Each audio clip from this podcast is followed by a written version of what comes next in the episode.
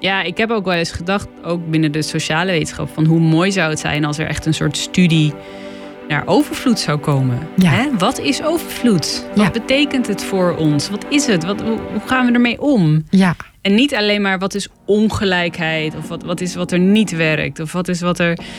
Ik weet niet. he- Het is heel, helemaal vanuit ja, gewoon anders naar kijken of zo. Je luistert naar Love on Air, het programma over leven en liefde. Kan ik ook wel zeggen, want eigenlijk gaat het over het leven en het gaat ook over de liefde.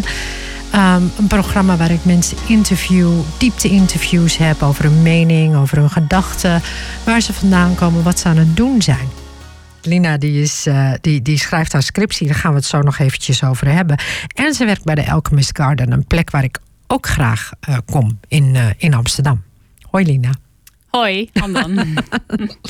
Ik vind het super tof dat je er bent, Lina. Ehm, en ik, ik heb Lina eigenlijk gevraagd omdat ik. Ja, ik denk dat ze een heel belangrijk verhaal heeft. En eigenlijk aan al die mensen die ik steeds interview, je komt steeds. Wat, wat ik zo leuk vind aan de mensen die ik interview, is dat er. Ze hebben iets heel eigens en iets heel aparts en gaan heel erg hun eigen weg. En dat is wat ik denk dat Lina ook heeft. Al vindt ze het een beetje eng. Wees niet bang, weet je. Dus Marlina, als ik zo eh, naar, jou, eh, naar jou kijk. Je, je bent zeg maar, je bent nu... Want ik zei de Alchemist Garden. Mhm.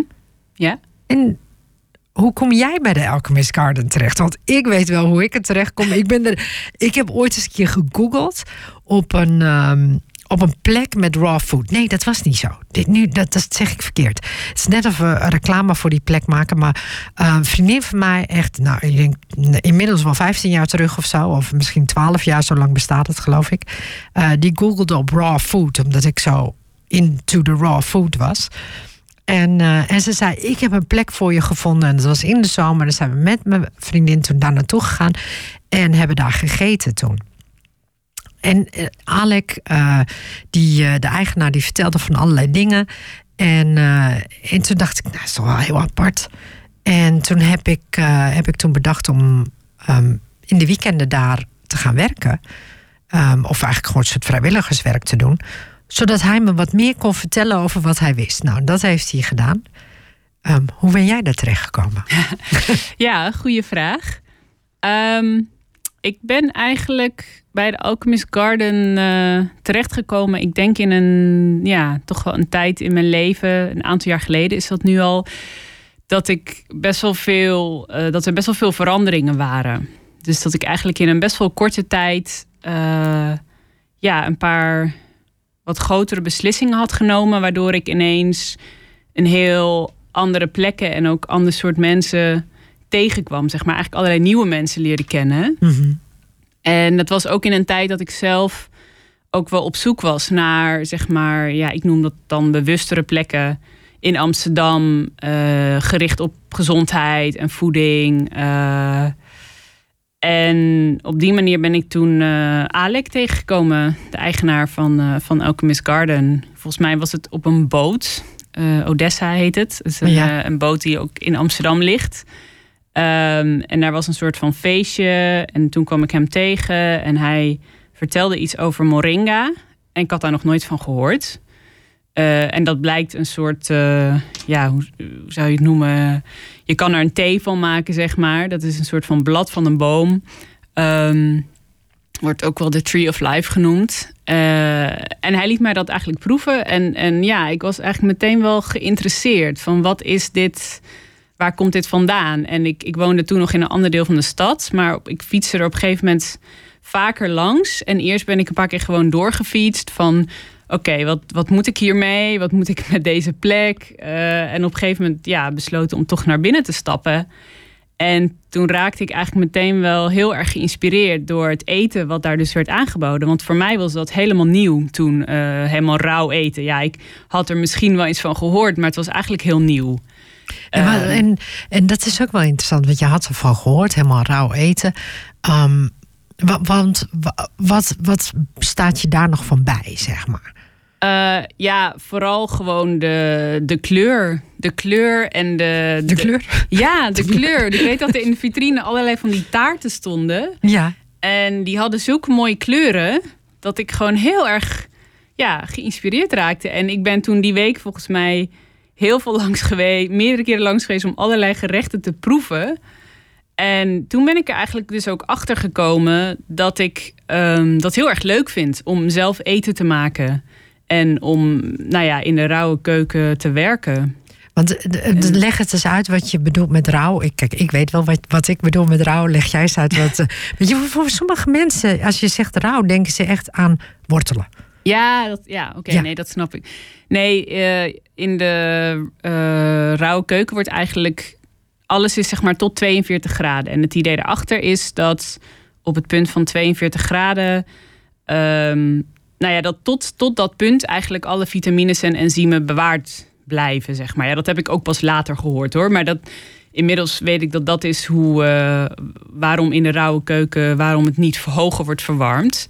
Dus um, ja, er wordt wel gewerkt met allerlei soorten droogovens, bijvoorbeeld. Uh, en, en, en, en die zijn... droogovens, dat, is, dat gaat ook niet boven een bepaalde temperatuur. Ja, alles blijft eigenlijk op die grens van 42 graden. Omdat je dan, je kunt het ook wel levend voedsel noemen. Soms heb ik het idee dat rauw inderdaad een soort bijklank heeft. Dat mensen, wat ik ook begrijp, hoor, inderdaad denken aan ja, een bord met wortelen en, en komkommer of zo. Ja, een soort konijnenvoer. Maar, nee, omdat het rauw kost Rauwkost, ja. Weet je, ik, in, voor heel lang hebben mensen gedacht... rauwkost, eh, dat is een beetje uh, rauwe bloemkool en worteltjes en wat komkommer. Ja. Dat, dat was het, weet je, rauwkost.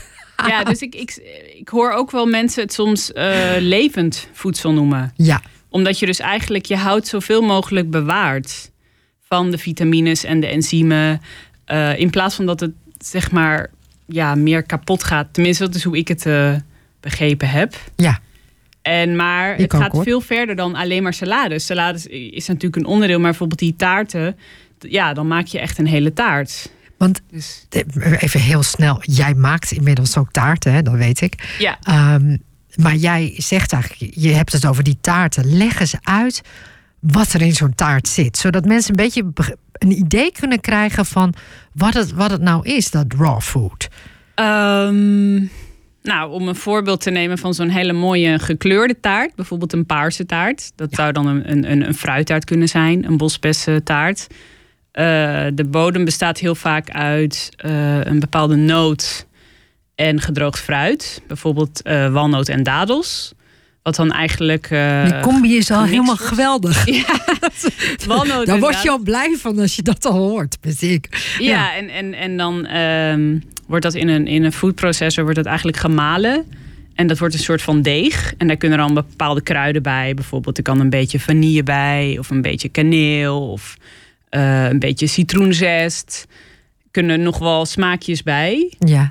Um, en dan de vulling uh, kan bijvoorbeeld uh, met kokosvlees gemaakt worden. Dus de binnenkant van de kokosnoot bedoel je dan, hè? de binnenkant van de kokosnoot. Ja. Of uh, cashew wordt ook wel veel gebruikt mm -hmm. in, de, in de rauwe keuken. Um, en dan in combinatie met vers fruit en kokosolie. En ook dat wordt weer, zeg maar, gemalen, als het ware.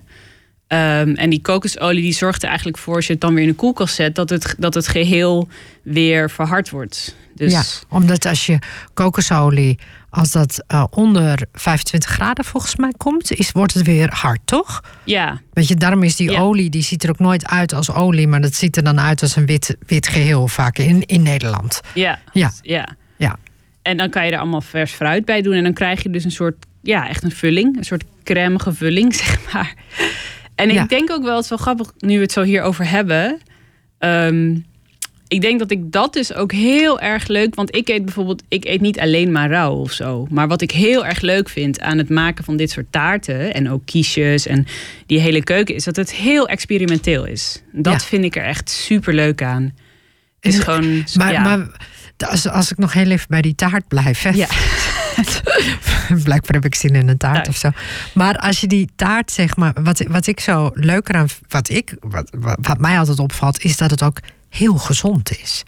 Dus ja. zeg maar, als je, als je nu een taart gaat eten en je gaat naar de bakker en je koopt een taart, zit die vol met room en, en suiker. En het klinkt allemaal heel dat je denkt van wow. En iedereen weet het, weet je, de gluten en En je, wordt, je, kun- je, ja, je doet je lichaam er eigenlijk niet veel goeds mee. Terwijl als je zo'n taart eet, zo'n fruittaart waar jij het nu over hebt, met, met walnoot en dadel en fruit, dan weet je dat je je lichaam er ook nog een heel groot plezier mee doet. Ja, ja, want er zit helemaal geen, eh, inderdaad geen andere suikers in. Ja. Als ik zelf zo'n taart maak, dus voor de Alchemist Garden of voor mezelf, zeg maar, Ja. dan eh, gebruik ik alleen dadels.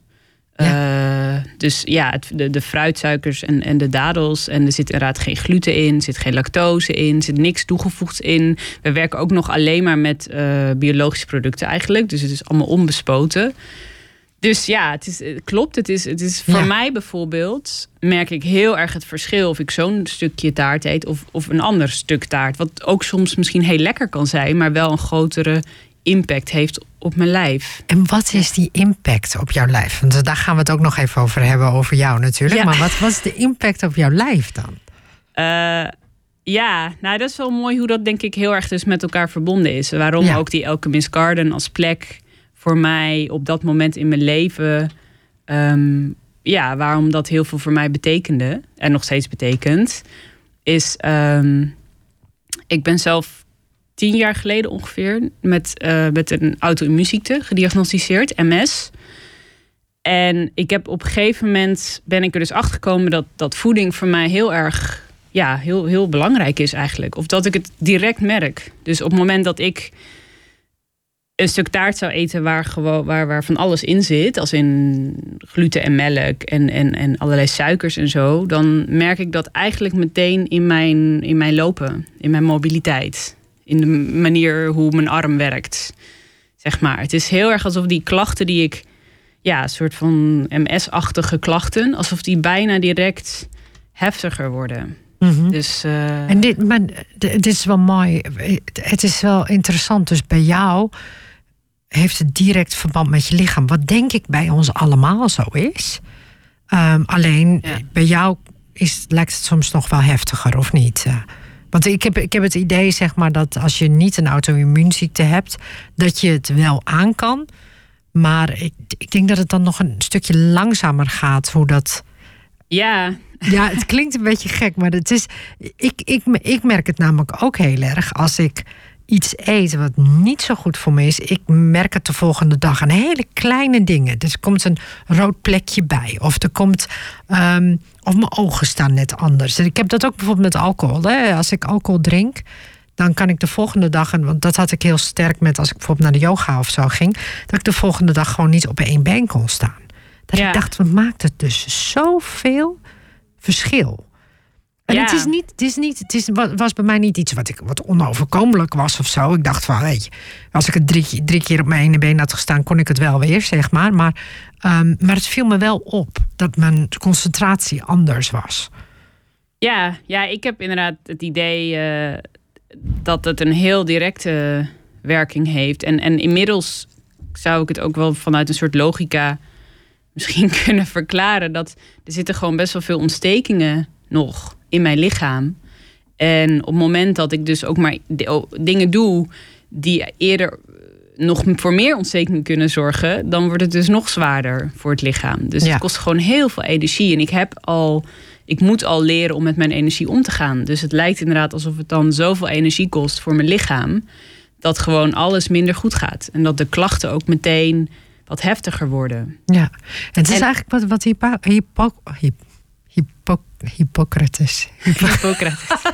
ik, zie, ik zet ook naar die klemtoon verkeerd. Ja, Food is medicine. absolutely. Food Ja. is medicine. Ja, En ik zou, ja, het is best wel een. een- ik zou ook helemaal niet willen zeggen dat ik, dat ik daarin al eh, hè, alle antwoorden. Het is heel erg een, een, een, een uitzoeken of zo. Heel erg een, een, een soort proces, een, eh, een tocht om, Ja. dat, om dat uit te zoeken. En ik ben wel heel dankbaar ja, dat ik op een gegeven moment dit soort keuzes heb gemaakt en dit soort plekken tegenkwam. Want ik weet wel, toen ik ooit die diagnose kreeg, toen wist ik helemaal nog niet zoveel over voeding, zeg maar. En ik heb destijds ook wel eh, dat als zelf als een van de eerste vragen gesteld. Ook toen ik die diagnose kreeg in het ziekenhuis, heb ik zelf gevraagd: van goh, kan ik iets met voeding bereiken? En eigenlijk werd er gezegd: nee, dat is niet wetenschappelijk bewezen. Ja. En nu zijn we gelukkig tien jaar verder en heb ik het idee dat het steeds meer, dat er wel steeds meer oog voor is. Ook vanuit uh, artsen en ook vanuit uh, allerlei wetenschappers. Maar dat, ja, ik, ik, ik kreeg al heel snel zoiets van, ja, volgens mij klopt dat gewoon niet helemaal. Want het, ik merkte in mijn dagelijks leven dat het wel iets deed. Dus, en als je. Ja. Uh, en, maar daar, daar, ik kom daar zo. Ik ga zo een andere vraag stellen. Maar even terug naar je diagnose. Hè? Want dat is denk ik wel belangrijk. Want je zegt tien jaar terug. Ja, ja, ja. acht jaar. Acht je hebt MS. Uh, je hebt MS.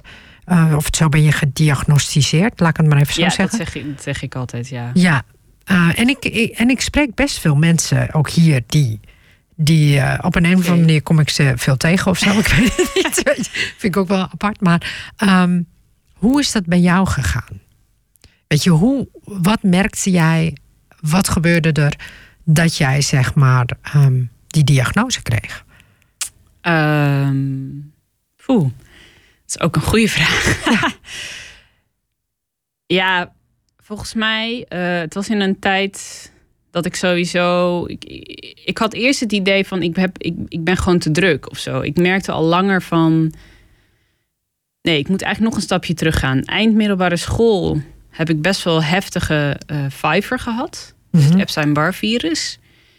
En ergens daarna bleef het alsof ik een beetje bleef sukkelen, zeg maar. Alsof, alsof ik gewoon, ja, vatbaarder was voor dingen of sneller last had. En een gegeven moment kwamen daar ook meer stressklachten bij. En ik ben volgens mij toen ook een paar keer wel bij een huisarts geweest en bij een psycholoog. En dat werd eigenlijk, ja, ik weet niet, het, het werd soort van heftiger. En op een gegeven moment, toen was ik weer een keertje bij de huisarts, denk ik. En toen kreeg ik dus ook soort van tintelingen in meerdere plekken op mijn lichaam. En toen werd ik doorverwezen naar het ziekenhuis eigenlijk redelijk snel.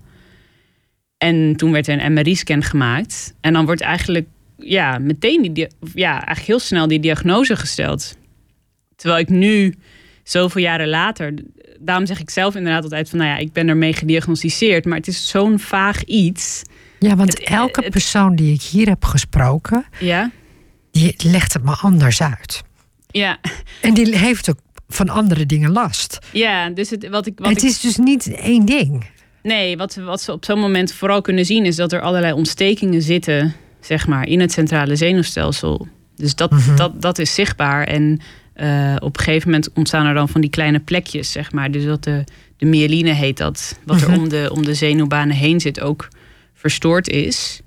En daardoor ontstaan allerlei klachten op allerlei plekken in het lichaam. Maar volgens mij ligt die basis gewoon echt heel erg bij ja, dat, het, dat het gewoon allerlei ontstekingen zijn. Uh, en, en ik heb weet jij... ook Oh ja, uh, want heb jij het idee dat dat komt omdat je de, de vijver hebt gehad, die uh, Epstein Bar, heb je, is, dat, is dat zeg maar een soort aanstichter of zo geweest? Is dat de vonk geweest? Of zou je dat niet zo benoemen? Ik weet, ja, vind ik lastig om dat echt te zeggen. Ik, de reden dat ik het wel misschien benoemde is omdat ik nu ik er zeg maar vanuit verschillende hoeken op een gegeven moment ook wel meer in ben gaan duiken, dus ook vanuit een meer holistische visie, uh, is dat iets wat er soms gezegd wordt. Dus dat dat virus, dat het daaraan gelinkt kan zijn. Aan is het altijd aan Epstein-Barr uh, gelinkt? Of nee, is het... dat, weet, dat weet ik dus niet. Oh, dat weet, dat weet ik niet. Maar het schijnt dat wel. Het schijnt dat het, er, ja, dat het ermee te maken zou kunnen hebben. Maar mhm. het, uh, zelf, ja, ik ben op een gegeven moment ook dus wel vanuit een meer um, inderdaad holistisch perspectief naar gaan kijken. En ik denk zeker dat bijvoorbeeld leefstijl toch ook wel uitmaakte. En waar ik hier leef en, en mijn omgeving. Uh, in het leven in de grote stad. Uh, het kan heel goed vanuit, vanuit familielijnen. Kan ook nog een invloed hebben gehad. Um, want heeft ze, want, want ik had hier laatst een dame en haar opa die had uh, ook MS gehad. En zij zei ja, het, het, kan, kan erfelijk zijn, dus dan heb ik het ook zeg maar een beetje. Denk je dat ook? Of? Nou, mijn, mijn oma is, um, die is uiteindelijk overleden en die had de uh, ziekte ALS. Maar goed, oh, dat is anders natuurlijk. Dat is anders, maar, ja. Ja, dus is ook een soort spier. Ja, ja, ja. Dus, dus ik, ik, vind het, ik vind het heel lastig om echt iets over de oorzaak te zeggen. En volgens mij is daar dus ook nog steeds heel weinig over bekend. Want als ik die vraag stel aan een, aan een, aan een specialist of zo, dan is daar heel weinig over bekend. En uh, ja, wat ik, wat ik wel weet, is dat er wel mensen zijn die dus inderdaad door middel van, van voeding en leefstijl er heel erg van kunnen herstellen. En ik denk dat dat ook gewoon heel belangrijk is, dat dat bestaat en uh, dat daar misschien meer oog voor gaat komen. Ja. Want ja, ik heb zelf ook ervaren toen ik, want op een gegeven moment had ik dus die diagnose. Hè, daar vroeg je naar. En, en, in die tijd, op een gegeven moment ben ik toen gestopt met allerlei dingen. Ik ben ook gestopt, daarom ben ik toen ook mijn studie niet afgemaakt. Um, uh, ja, en, en, eigenlijk met allerlei dingen waar ik op dat moment in mijn leven zeg maar mee bezig was, on hold gezet. Of, En toen ben ik op een gegeven moment uh, weer een tijdje gaan reizen. Terug eigenlijk naar Zuid-Amerika. Want ik ben zelf half Zuid-Amerikaans. En, en daar merkte ik dus dat ik heel erg geheeld ben. Of heel erg hersteld ben. Dus, en, dus, maar dit, dit vind ik het mooi stukje ja. uit jouw verhaal. Hè? Dus jij... Dus jij dus er werd gezegd, je was ziek. Uh, er werd, die diagnose werd gesteld en jij, jij gaat dan weer terug naar Zuid-Amerika. Ja, na een aantal jaar. Ja. Na een aantal jaar. En daar, dus na een aantal jaar. Dus dat vind ik ook. En daar herstel jij. Ja, ja, ik was toen wel al. Het ging al op een gegeven moment al wel sowieso beter. Ik was ook. Uh, ben een hele tijd bezig geweest met acupunctuur. Um, en ik kwam op een gegeven moment dus steeds meer ook mensen tegen die nou ja, die mij van alles konden vertellen over inderdaad voeding, leefstijl, uh, meditatie. Zeg maar andere, andere visies eigenlijk op, op het lichaam of op lichaam en geest. Uh, en ja, op een gegeven moment toen uh, heb ik die keuze gemaakt om, om inderdaad naar Zuid-Amerika te gaan. En toen merkte ik van ja, wauw, het, het ging eigenlijk, nou ja, misschien niet 100%, maar zeg maar 95% eigenlijk helemaal hersteld toen op een gegeven moment kon ik gewoon weer urenlang lopen en rennen en springen en, en alles eigenlijk. Ja. Ja. Dat is, maar en later kwam ik terug in, in Nederland. En, en ik denk zelf dat ik toch ook weer een oude patroon. Ja, voor, voor mijn gevoel heeft het dus ook wel heel erg met toch met stress en druk te maken. En niet naar mijn lichaam luisteren of dat moeilijk vinden of zo. Om, om echt naar mijn lichaam te luisteren. Ik vind je altijd zo'n mooi voorbeeld van wat andere, eigenlijk wat iedereen heeft. Ehm, want ik geef nu ook al, weet ik veel, 13 jaar les in de yoga ook. Hè? En, uh, en ik merk gewoon dat, uh, dat bijna niemand luistert naar zijn of haar lichaam. Mm. En we sukkelen een beetje door. En dan worden we, weet ik veel, een jaar of 60 of zo. En dan merken we dat we allerlei dingen beginnen uit te vallen. En dan denken we dat dat is ouderdom, noemen we dat dan. Dus en bij jou zie je zo mooi, vind ik, dat bij jou zo heel duidelijk in je lichaam zichtbaar is wat er, wat er gebeurt. Waar, waar ieder ander maar een beetje doorsukkelt. Uh, of het wegdrinkt, of het wegbloot. Of het.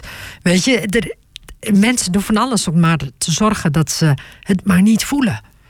Ja, het is, het is echt een soort. Het is bijna een soort antenne daarin. Jij bent een soort antenne, ja. Mijn lichaam is. En, en, iemand heeft ook wel eens tegen mij gezegd. En ja, volgens mij zit er ook echt wel uh, waarheid in. Iemand zei ook: Het is ook mijn lichaam wat dus op de rem gaat staan. Op het moment dat, dat ik, wat, wat die ik dan ook is, maar daar soms juist moeite mee heeft. Zeg maar, ik heb om de neiging te luisteren, om, ja. om door te gaan, om meer hooi op mijn vork te nemen.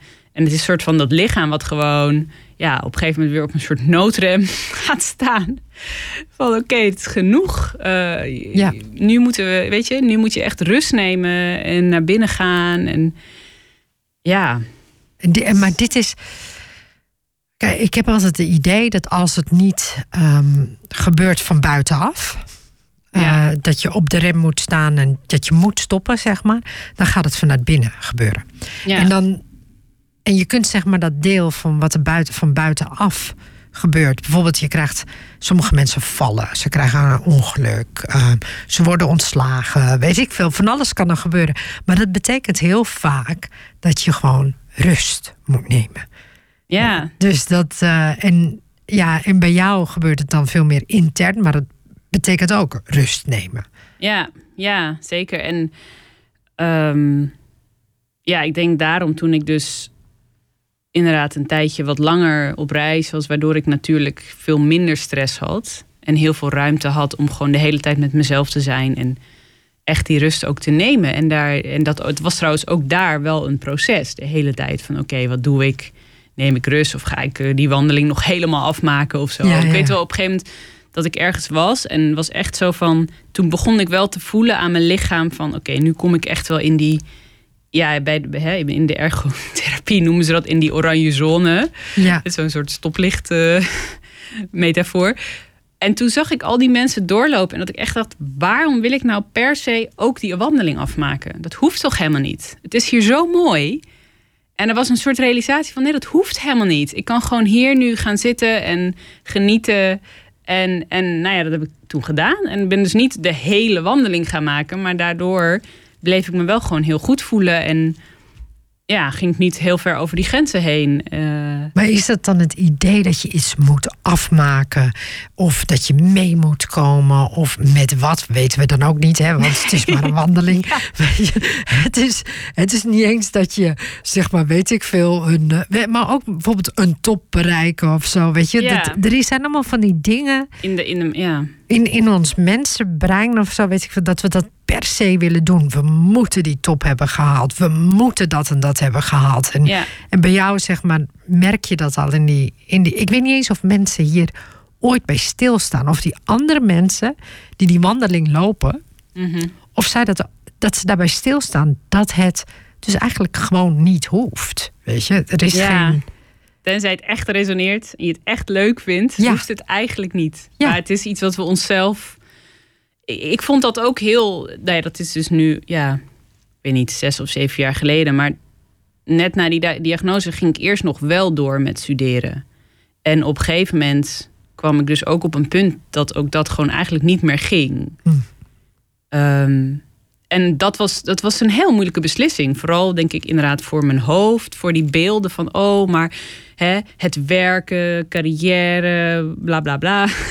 Ja, Om dat los te laten van, oké, het is helemaal oké zoals het is. En Ja. als het nu niet goed voelt, waarom zou ik er dan mee doorgaan? En, en dus voor mij is dat wel op een gegeven moment duidelijker geworden van, ja, dat lichaam en mijn gezondheid is gewoon super belangrijk. En daarna Ja, leren luisteren en mee in als je het verbinding niet staan. hebt, Ja, als je het niet hebt, dan kun je helemaal niks meer. Nee, dus Weet je, dus dat, dat is nog veel. Weet je, dat, dat, dat besef is denk ik bij jou zo duidelijk op dit moment. En ik, nou, ik was dus even van het weekend, ehm, was ik heel even bij mijn vader en moeder, die, eh, die wonen in Groningen.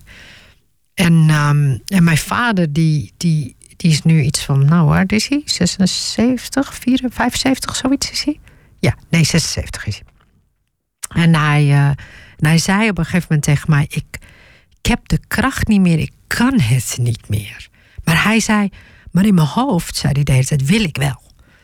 En dan, weet je, dan zei hij, want hij, hij heeft dan zeg maar dat hij soms niet goed kan lopen, bijvoorbeeld.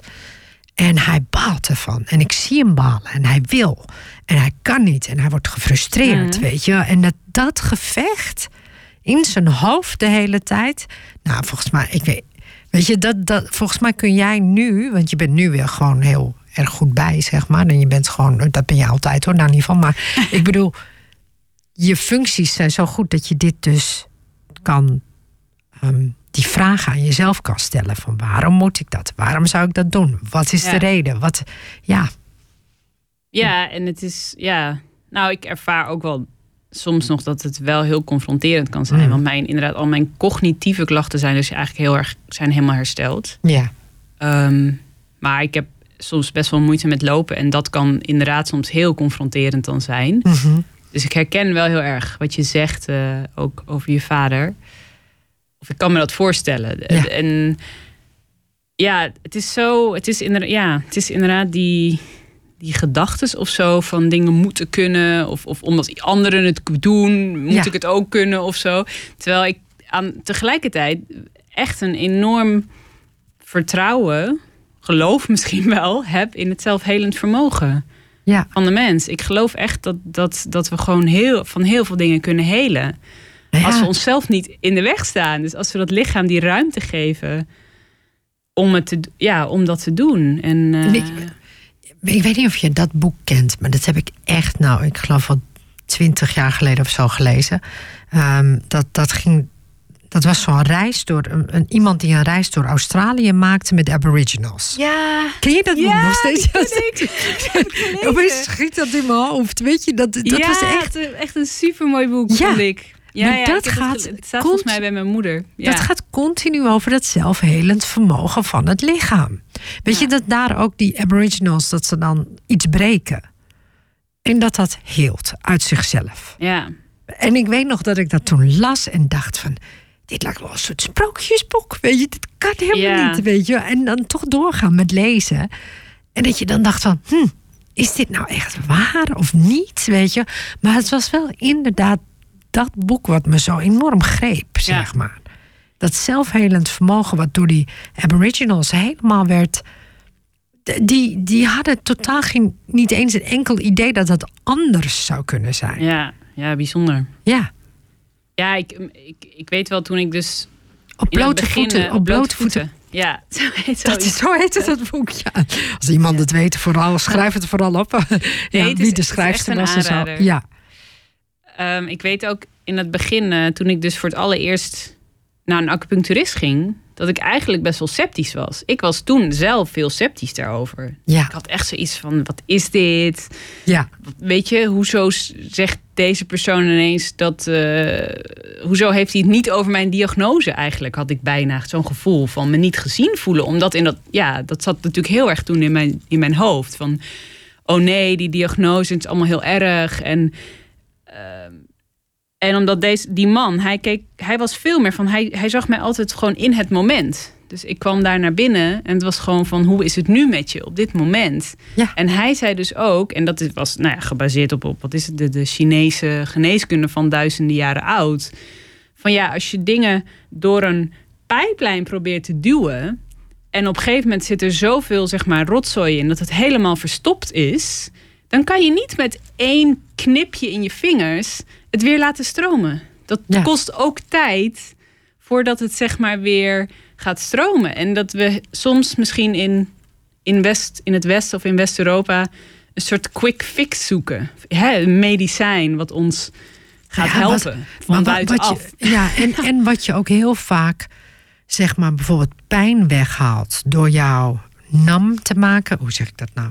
Op zijn Nederlands. Eh, ja. Ehm, gevoelloos of zo te maken. Ik weet niet precies. Ja. Nam is dat je het gewoon, ja, waardoor je dingen niet meer voelt, zodat je gewoon kan weer, weer kan doorgaan. ja, weer kan functioneren in de Zogenaamd kan functioneren Ja. in deze maatschappij. Ja, En dat is wat, wat de meeste medicijnen doen, waardoor je je weer gewoon voelt. Waardoor je denkt dat het is afgelopen en meestal gaat het gewoon nog door. Het is alsof je over een kuil een, een, een dekentje legt of drie. Of een, Ja. en, en die, maar die kuil is er nog. En, en duurt, duurt niet zo lang en dan val je er gewoon keihard weer in. ja. Ja, als je er niks aan doet, bedoel ik dan. Op een andere ja, manier. Zeker. En die Chinese mij, eh, geneeskunde. En ik vind het zo bijzonder dat zo iemand jou dan in het nu kan zien. ja, En niet jouw ziekte. ja ziet. dat, was, dat was heel bijzonder. En in het begin was het dus niet, was het zelfs best wel. Wist ik niet altijd wat ik daarmee kon. Want het waren een soort van twee visies, leek het wel. Die dan haaks op elkaar stonden. Hè? In het ziekenhuis. Van nou ja, je hebt een, een, een ziekte, dat wordt alleen maar erger eigenlijk. En dan iemand die me helemaal gewoon in het nu zag. En niet, totaal niet over die diagnose had of sprak. En nou ja, op een gegeven moment ja, heb ik dus daar de keuze in gemaakt. eh, eigenlijk om, om, om dat ziekenhuis even te laten voor wat het was. Ik ben ook Mhm. toen gestopt met mijn medicijnen. Ja, want dat is, vind En- ik ook nog interessant. Ja. Wat, wat, wat gebeurde er met jouw medicijnen toen je dat nam? Ehm, even denken. Ik, ja, en het waarom was dus neem in je het het begin. niet meer, zeg maar? Dat is ja, een ja, de ik heb het toen geprobeerd. Iets van vier maanden of zo, of vijf maanden. En eh, ja, wat er bij mij gebeurde was dat het, de bijwerking, eh, de, ja, het medicijn zeg maar, werd erger dan, eh, dan de klacht eigenlijk. Dus mijn hele lever kon het niet aan. Dus Want ik- het doet iets met je lever. Of Nou, deed het bij jou? bij mij, ja, bij mij Ja. was, het veel te, was het dus heel zwaar voor mijn lever. Ja, Mhm. omdat, omdat te- ik denk om dat te kunnen afbreken of om dat te kunnen verwerken. Ehm, dus ik moest dat inspuiten in mezelf, meerdere keren in de week. En naast dat ik sowieso dat het heel veel bijwerkingen gaf. Bijvoorbeeld, je werd eigenlijk gewoon de hele tijd, je kreeg echt de hele tijd de griep. Zeg maar, iedere keer na, na dat prikken. Dus ik was zeg maar de helft van de week sowieso ziek. Je kreeg elke keer dus een soort van de griep? Ja, griepverschijnsel. Dat was een, was een en dat bijwerking. was normaal, zeg maar, dat die bijwerkingen er waren? Ja, volgens Dus mij als mensen het langer nemen... Dus je immuunsysteem wordt dan minder gemaakt. onderdrukt op een bepaalde Ja. manier. Precies, Ja. en waardoor jij dan de griep kreeg. Ja, Oké. Ik moet eerlijk zeggen, ik weet niet- Probeer te ik weet ook niet de details hoor, daarachter. Ja. Daar ben ik niet in, in geschoold. Ja, Maar zoals ik het begreep, zijn het inderdaad medisch vaak bij MS zijn het medicijnen die het immuunsysteem juist wat onderdrukken. Zodat, ehm, omdat ze dan hè, zeggen, het immuunsysteem valt zichzelf aan. Daarom heet het ook auto-immuun. Het lichaam valt zichzelf aan, dus we onderdrukken eigenlijk het immuunsysteem. ja. Maar daardoor kunnen natuurlijk andere klachten of andere virussen, whatever, kunnen natuurlijk eh, sneller binnenkomen of zo. Ja. Want er gebeurt, er wordt dus, ja, er wordt iets gedaan met het immuunsysteem. En bij mij was het vooral dat gewoon, ja, dat, dat de medicijnen voor mijn lever gewoon te heftig waren. Dus op een gegeven moment voelde ik intuïtief aan. Het voelde echt niet meer goed om mijzelf te prikken. Het ging echt heel erg. Ja, maar elke keer als jij je ging prikken, goed. ging je, daarna werd je nog zieker. Tenminste, Ja. dat gevoel. Zeg ja, maar. en toen, en toen op een gegeven moment werd mijn bloed zeg maar getest. En toen bleek, toen zei de neuroloog zelf ook, ja, je moet nu stoppen. We doen niks meer aan afbouwen. Je moet zo normaal bouw je dan af. Maar ze zei nee, je moet nu stoppen, want je le- kreeg een soort levercirrose eh, erbij. Ja, dat was eigenlijk voor mij. Ik, toen ben ik ben dus sindsdien, ik heb eigenlijk besloten om ja, medicijnvrij te leven. Dus ik, ja, behalve Dat dan dat ik dus voeding en leefstijl absoluut als een medicijn zie. En vasten zie ik ook als medicijn. Hoe lang ben je dus nu al niet meer... ehm, eh, hoe lang heb je nu al geen eh, medicijnen meer? Eh, Gewoon de farmaceutische medicijnen ja, zes jaar of zo. Zes jaar. Ja. Dus zes jaar lang leef je al medicijnvrij. ja, ja, ik neem helemaal, helemaal niks. Dat Nou, vind ik echt dat- super cool van je. Ja, het laatste een keer verdoving, omdat ik... Ik was met mijn fiets gevallen en eh, er zat een gat in. En toen kreeg ik een verdoving. Toen- Wat, waar zat een gat in? in, mijn, in mijn knie. Niet in de fiets. In mijn, sorry, in mijn knie. Ja, dat was, dat was, dat was heel, gewoon heel onhandig. En dat moest gehecht worden. Dus toen kreeg ik wel Ja, dat, verdoving. dat, dat is wel fijn. Als Ja, je dat en toen dacht ik ook, nou, dat is wel fijn. Maar toen was wel weer een mooi moment. Want toen zei die man van, nou, het is, het is gewoon een heel klein eh, prikje of zo. En ik voelde het dus meteen in mijn hele lichaam. Ja. Ik voelde het in mijn hoofd. En dat zei ik tegen die man. En toen zei hij, oh, dan ben je wel heel gevoelig. Ik zo, ja. Ja, dat klopt volgens mij. Ik ben gewoon heel gevoelig voor... Maar dit wat je nu vertelt, dit wat je nu vertelt, volgens mij zijn we eigenlijk allemaal zo heel gevoelig voor medicatie. Alleen omdat we er zo aan gewend zijn. Weet je, we zijn zo gewend aan de paracetamol. We zijn zo gewend aan de aspirine die we al eeuwig nemen. Mijn moeder bijvoorbeeld, die elke keer als ik me ziek voelde, als ik kind was, ik kreeg altijd heel snel uh, heel hoge koorts bijvoorbeeld. Um, en vooral als ik van plek verwisselde. Als ik van Nederland naar Turkije ging, was het altijd de eerste drie dagen had ik enorm veel koorts. Mijn moeder raakte altijd helemaal in de, helemaal in de, in de stress daarvan. En die dus die meteen naar de dokter. En ik kreeg toch veel antibiotica. En en dat, dat zeg maar, en dan moest ik weer gewoon daarna weer door. En, en later heb ik gewoon geleerd dat die, dat, die, dat zeg maar die koorts eigenlijk heel goed was voor het lichaam. Want het lichaam was Ja. aan het vechten. Ja. Um, alleen dat krijg ik. ik bedoel, met mijn moeder kreeg ik dat er al helemaal niet zo goed in. Maar wat ik ermee bedoel is, we zijn zo gewend aan al die vele dingen. En hoe zuiverder en je, hoe meer je gaat eten op een bepaalde manier, hoe minder weer again het woord nam. Ja.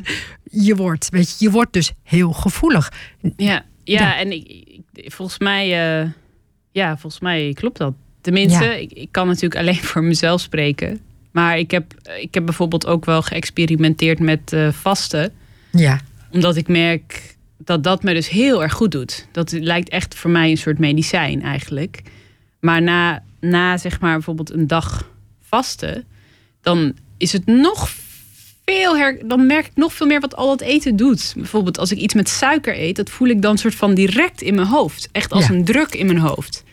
En, en, en als ik iets met cafeïne, dan heb ik het idee dat ik helemaal niet goed kan focussen. Dus het is echt alsof, alsof mijn, mijn systeem, alsof dat dan nog duidelijker wordt wat het eigenlijk met me doet. En betekent trouwens niet dat ik het nooit eet of drink. Want ik, dat, Nee, nee, dat, moet dat ik echt snap ik. bedoel. Ja, dat vind ik ook dat, dat kan, dat best wel. Ja, Ja, dat is bijna onmogelijk in, deze, in dit, dit leven, zeg maar.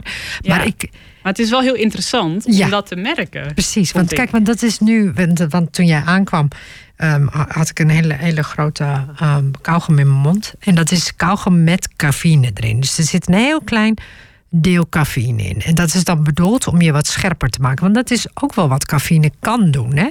Ehm, Ja. Dus ik, ik, ik probeer daar zeg maar op een manier mee om te gaan dat ik het voor me kan laten werken in plaats van tegen me of zo. Ja, en de, Dat, eh, soms gaat het ook heel erg om de dosis. Precies, om als je, of je een heel klein Ja, beetje neemt of dat je, of je 15 koppen per dag drinkt, weet je, er is, Ja. is gewoon een heel groot verschil in. Ja, en Maar, maar dit is dus heel erg uitproberen met jezelf, ehm, eigenlijk wat jij de hele tijd nu doet. ja, Ja, ja, het soort van een fulltime job eh, soms. ja, Ja. maar het is inderdaad heel. En, en daar komt iedere keer dus die bij mij nog die uitdaging van: oké, eh, luister ik echt naar mijn lichaam?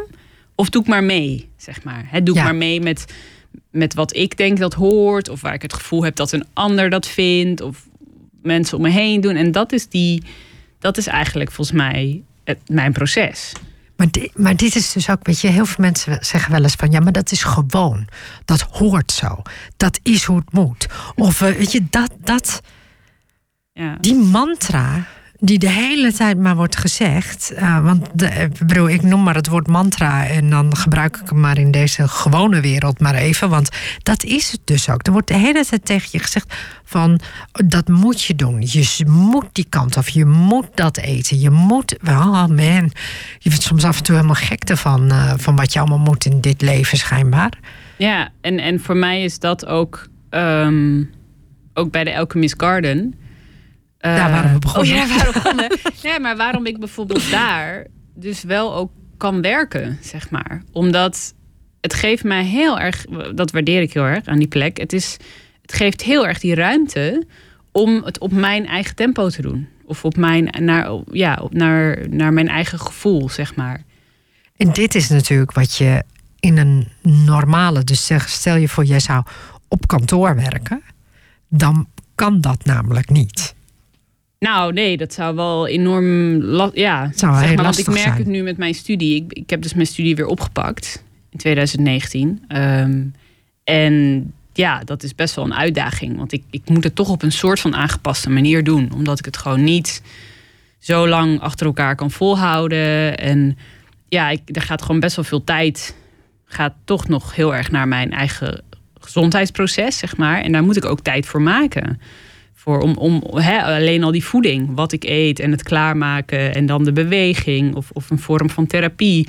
Dat kost allemaal tijd. Dus, dus ik, het, eh, een, een thesis op het, op het tempo of het ritme, zoals misschien een groot deel van de studenten dat doet, is voor mij eigenlijk niet een mogelijkheid. Dus Ja. ik moet daar steeds voor gaan staan van oké, en me dan niet minder waardig voelen, maar daarvoor staan van nou ja, ik doe het gewoon op mijn manier. Ja, En, en, en, maar in deze wereld voelt dat soms, is dat niet altijd makkelijk. het En- voelt steeds als een soort mini-falen of zo. Dat je, dat je, nou, het is geen falen, maar het is dat je niet, het lijkt alsof je er niet goed genoeg bent of Ja, zo. dat ligt dan op de loer. Ja. Ja. Of dat kan me dan soms heel erg eh, raken. Ja, en, Ja. en dat vind ik dus. Aan de, daarom ben ik dus mijn thesis ook over de Alchemist Garden gaan schrijven. Omdat het voor mij zo'n inspirerende plek is. Omdat ik daar dat dus totaal niet heb. Want ik mag het op mijn eigen ritme doen. Dus ik kan gewoon bijdragen vanuit mezelf. Vanuit wat ik leuk vind of waar ik goed in ben. Maar ik heb niet dat gevoel van. Oh, ik, ik kom niet mee. Of eh, ja, ik doe het niet snel genoeg. Of wat dan ook. Eh, ik, ben, ben anders. Of ik ben beperkt. Of ja. En vertel eens wat je hebt gedaan, want je bent al best ver met je studie, begrijp ik. Eh, ja. ja, ik ben Je bent wel echt best ver, toch? Ja, ja. Ik Je ben bent bijna klaar. Je bent- lang studeerder. Maar nee, Ja. nee, nee. Ik ben best wel ver. Ik heb Je- dus eh, een break, zeg maar, genomen van drie jaar of zo. Maar ik, ik, ik ben eigenlijk in 2016 gestopt toen ik net begon aan mijn, aan mijn eindscriptie. Ja. Dus eh, die heb ik toen in 2019, dus vorig jaar, weer opgepakt. En daar ben ik nu al wel heel ver mee. Dus het is echt het laatste, ja, de laatste proef van de, van de studie. En wat, wat maakte bij jou dat je het dus over de Alchemist Garden wil gaan hebben? Of dat je het over een plek wil gaan hebben? Want het is een winkel, maar het is voor jou iets anders, hè? Ja. Leg dat eens uit. Um, even kijken. Oh ja, je, je eerste vraag. ik doe twintig vragen in één. ja, ik hoor het. nee, um, ja, ik, eh, het is van, vanuit de studie sociologie. En uh, het sprak mij sowieso wel heel erg aan om echt een soort van veldonderzoek te doen. En eigenlijk, ja, ik was dus in 2016 gestopt. En ik, ik moet ook eerlijk zeggen dat ik niet helemaal wist of de wetenschap, of dat nou eigenlijk wel echt iets voor mij is. En die vraag heb ik ook nog steeds niet helemaal beantwoord hoor. Ik zie dit ook als een soort uitzoeken daarvan een beetje. Van hoe leuk vind ik het nog en hoeveel energie geeft het mij. Ja. En toen dacht ik, ja, wat nou? Want ik was toen al een paar jaar betrokken bij de Alchemist Garden. Vooral als vrijwilliger. Ehm, ja, op allerlei manieren eigenlijk betrokken. Ik voel me ook echt wel onderdeel van de, van de community. En toen dacht ik, wat nou als ik, als ik die studie kan doen over iets wat echt heel dicht bij me staat en wat ik gewoon echt heel leuk vind. Ja, ik had, eigenlijk was dat voor mij zo van de enige optie bijna. Van als ik hem daarover kan schrijven, dan durf ik dat proces wel weer aan te gaan. Ja. Uh, en toen, toen ben ik een keer naar zo'n ja, zo'n zo'n bijeenkomst geweest. waarbij alle studenten dan dus een, een begeleider kiezen. of een thema kiezen waar ze zich bij aansluiten. En toen kwam ik mijn begeleider tegen. En zij was eigenlijk meteen super enthousiast. En zij, wat, wat, wat, zei je? Dat, je? dat je zei van ik wil het graag hebben over die community van gezonde mensen. Of mensen die gezond willen worden. Of weet je, wat, wat zei je? Nou, ik denk dat ik. Uh, ja, ik benoemde wel dat ik dus zelf betrokken ben bij de Alchemist Garden. En dat de Alchemist Garden eigenlijk een soort duurzaamheidscentrum is. Dus ik ging er vooral vanuit de hoek van duurzaamheid in. Ook omdat dat een thema is wat heel actueel is. Uh, en dat er daarnaast een plek is die zich dus richt op allerlei. Ja, soort van alternatieve manieren van, van voedselproductie en consumptie. Dus eigenlijk hoe mensen omgaan met met, met voeding. Uh, Maar daarnaast, daarnaast is het zeker ook een community. Maar dat, dat stuk kwam er eigenlijk pas wat later bij. Het ging toen voor mij meer om duurzaamheid en ook hoe zo'n initiatief uh, binnen een stad. Want het is niet, het is zeg maar als je een, een community hebt ergens met een stukje grond waar je je eigen voedsel verbouwt, dat spreekt misschien meer tot de verbeelding. Van ja, ja, dan, hè, dan leef je meer in lijn met de natuur en je verbouwt je eigen eten. Maar hoe gaat dat nou midden in de grote stad? Want ja. Alchemist Garden ligt in Amsterdam. Dus hoe, hoe, hoe werkt dat? Hoe, hoe verhoudt zo'n plek zich dan tot die, tot die hele stedelijke omgeving eigenlijk? Ja, en, die uh, daar helemaal niet op is gebouwd. Hè? Precies. Ja. en hoe, hoe doe je dat dan? Met, wat betekent duurzaamheid dan? En wat betekent lokaal? En hoe is het voor de mensen die daar, die daar veel komen of die daar werken? Um, ja, allerlei van dat soort vragen. Zeg. Ik, ben, ik ben ooit eens bij een, een trip geweest in uh, Berlijn. En dat was toen voor mijn toenmalige uh, werk. En um, zijn we naar Berlijn gegaan. En Berlijn heeft heel veel open plekken in de stad, namelijk. Doordat het zo vaak is gebombardeerd, uh, heeft het dus heel veel open plekken. En die open plekken is men gaan verbouwen als soort urban gardens. Mm, en, uh, en dus je hebt nu gewoon in de stad heb je daar gewoon ja, groentetuinen. Gewoon midden in de stad. Wat, wat het een totaal andere. Um, ja, het maakt een hele andere stad. En je kunt dus ook meteen eten in de stad, zeg maar. Dus yeah. het was een heel. Ik vond dat heel mooi toen. Uh, dat ik dacht van wauw, we vinden het wel heel bijzonder dat men dat dus ook kan doen. Ja.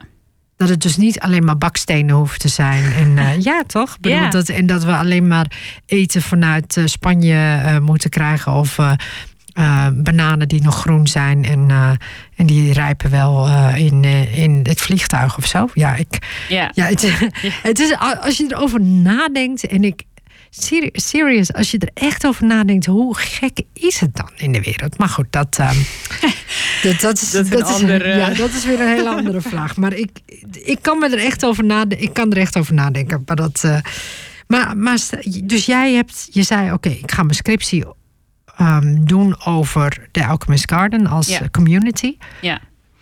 Wat zijn de vragen die je stelde? Nou, ik moet zeggen dat de.